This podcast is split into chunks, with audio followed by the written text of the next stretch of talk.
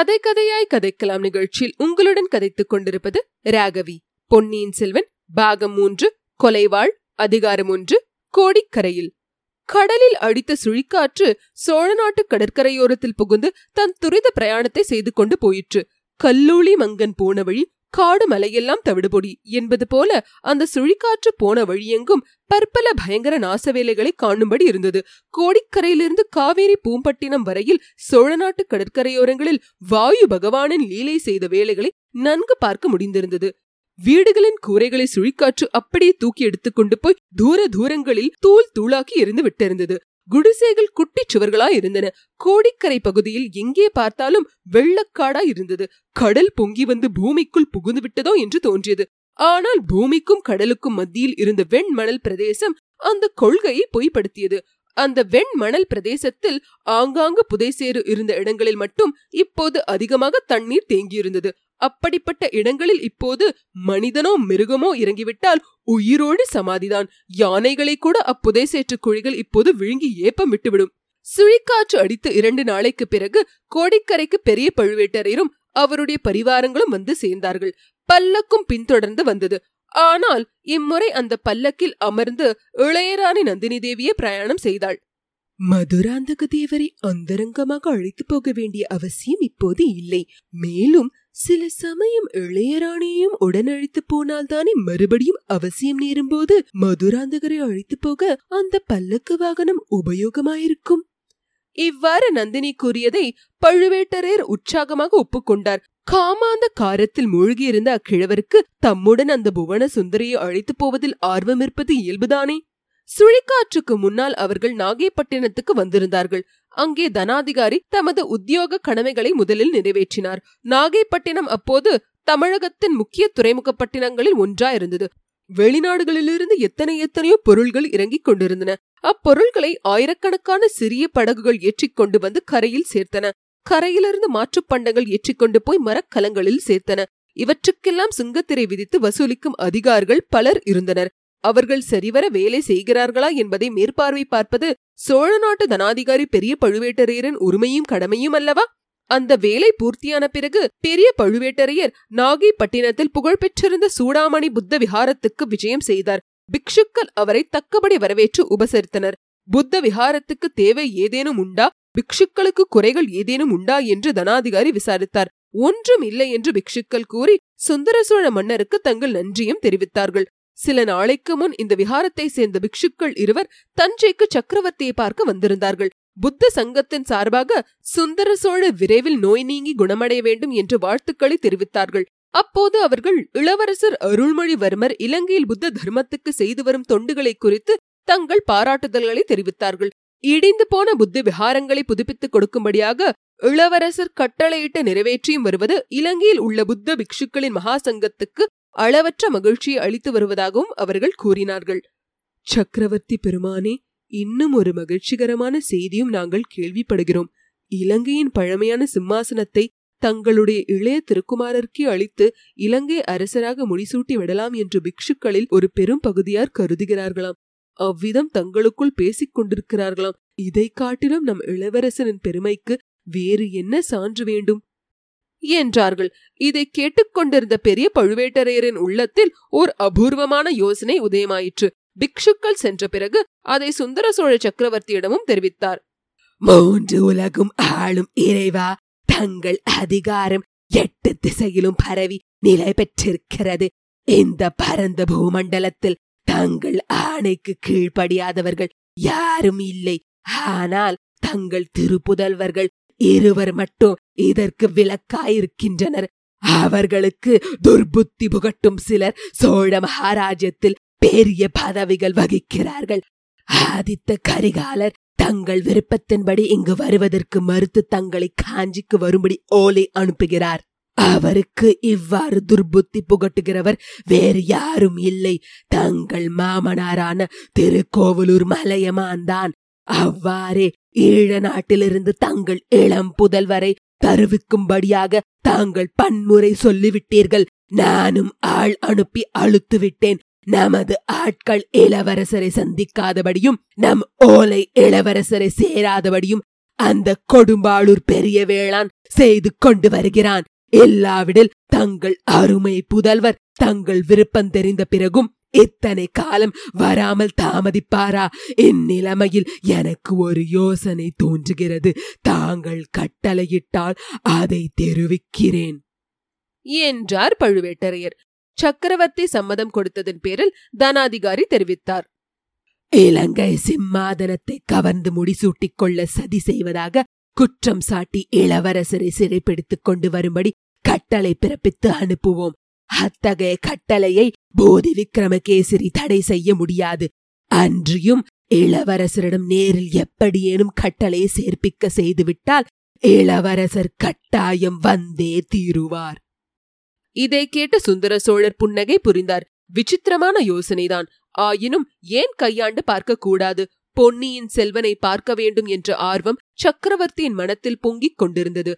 தம்முடைய அந்திம காலம் நெருங்கிக் கொண்டிருப்பதாக அவர் உணர்ந்தார். ஆகையால் தம் அந்தரங்க அன்புக்குரிய இளங்கோவிடம் ராஜ்யத்தை பற்றி தம் மனோரதத்தை வெளியிட விரும்பினார்.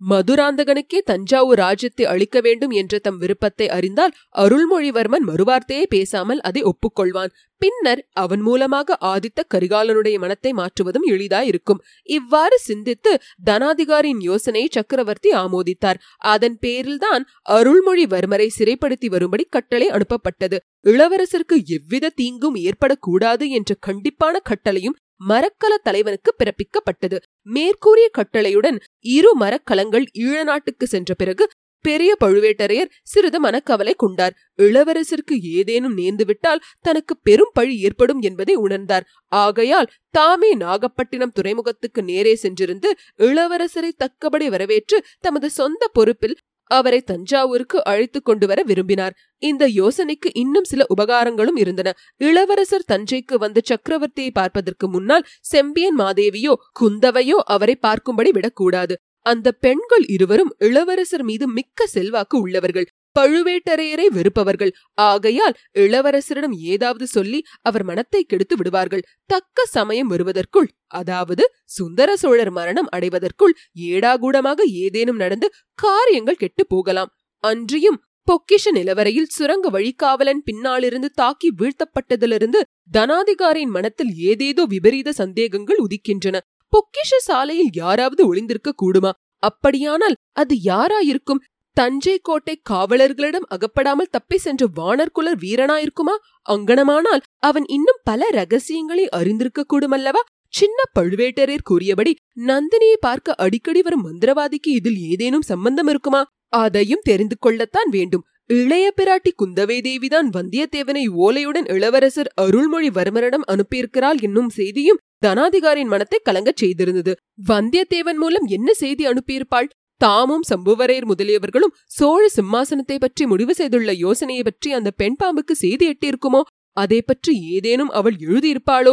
எப்படி இருந்தாலும் இளவரசர் சோழ நாட்டின் கரையில் இறங்கியதும் தாம் அவரை முதலில் சந்திப்பதுதான் நல்லது.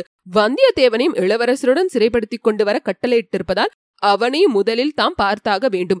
அவனுக்கு என்னென்ன தெரியும் எவ்வளவு தூரம் தெரியும் என்பதையும் கண்டுபிடித்தாக வேண்டும். இப்படியெல்லாம் யோசித்து பெரிய பழுவேட்டரே நாகைப்பட்டணத்துக்கு போய் காத்திருக்க தீர்மானித்தார்.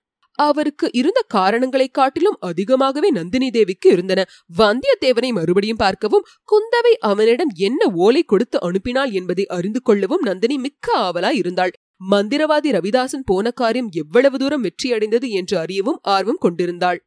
ஆகையால் நாகைப்பட்டினத்துக்கு தானும் வருவதாக கூறினாள். கரும்பு தின்ன கூலி வேண்டுமா? கிழவர் உடனே அதற்கு இசைத்தார். கடலில் கரையோரமாக உல்லாச படகில் ஏறி நந்தினியுடன் ஆனந்த பிரயாணம் செய்வது பற்றி அவர் மனோராஜ்யம் செயலானார் அவர் உள்ளத்தையும் உடலையும் எரித்துக் கொண்டிருந்த தாபம் அதன் மூலம் தீர்வதற்கு வழி ஏற்படலாம் என்றும் ஆசை கொண்டார். பழுவேட்டரையரும் நந்தினியும் நாகைப்பட்டினத்தில் இருந்தபோதுதான் சுழற்காற்று அடித்தது. காற்றின் உக்கிர லீலைகளை நந்தினி வெகுவாக அனுபவித்தாள்.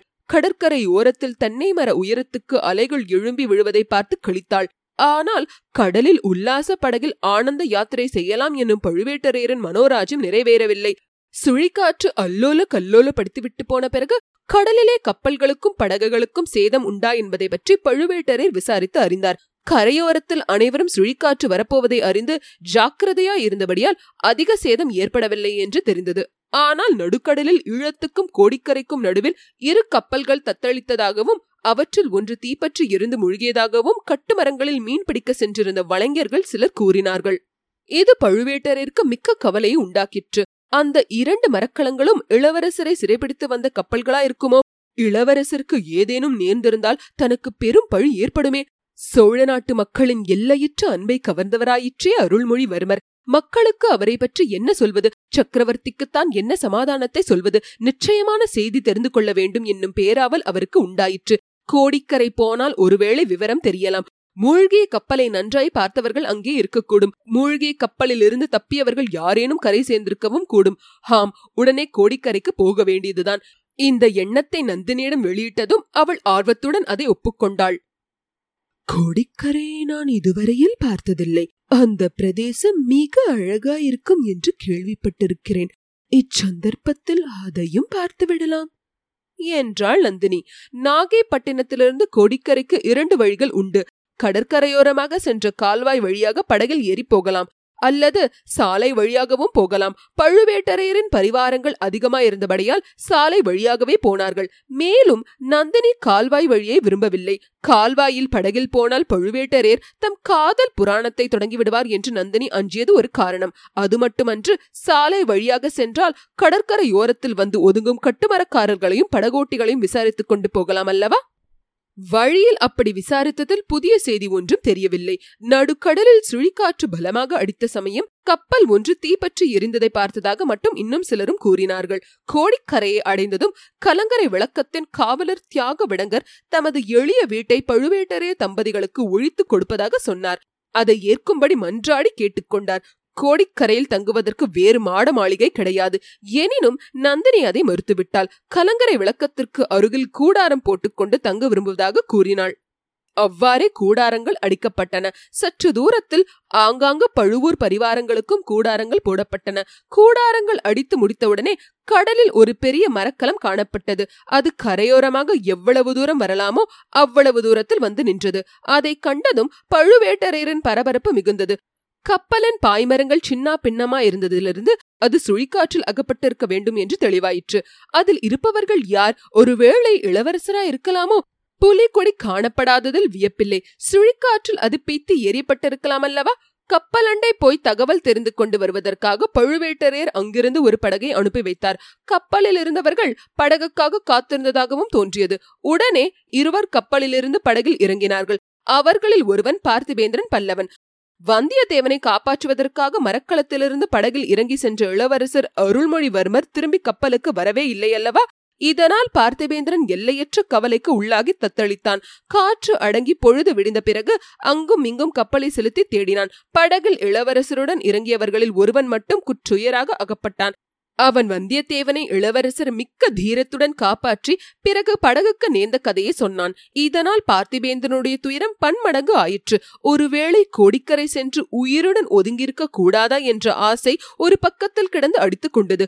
ஆகவே கோடிக்கரை சென்று விசாரிப்பதென்று தீர்மானித்தான். அதற்காகவே கப்பலை அங்கே கொண்டு வந்து நிறுத்தச் செய்தான். படகில் இறங்கிய பிறகு கரையை நோக்கி போக ஆரம்பித்ததும் பெரிய பழுவேட்டரையர் தம் இளையராணி சகிதமாக அங்கு வந்திருப்பதை அறிந்து கொண்டான். இது அவனுக்கு மிக்க எரிச்சலை மூட்டியது. பழுவூர் இளையராணி நந்தினியை பற்றி ஆதித்த கரிகாலர் கூறியவையும் நினைவுக்கு வந்தன. அவ்விதம் அந்த மாவீரன் உள்ளத்தை கொள்ளை கொண்டு அவரை பித்து பிடிக்க அடித்த மோகனாங்கி எப்படி இருப்பாள் என்று பார்க்கும் சபலமும் அவன் உள்ளத்தின் அடிவாரத்தில் ஒரு மூலையில் எழுந்தது. அந்த விருப்பம் விரைவில் வளர்ந்து கொழுந்துவிடத் தொடங்கியது. ஒருவேளை அவளை பார்க்க முடியாமற் போய்விடுமோ என்ற கவலையும் உண்டாகிவிட்டது.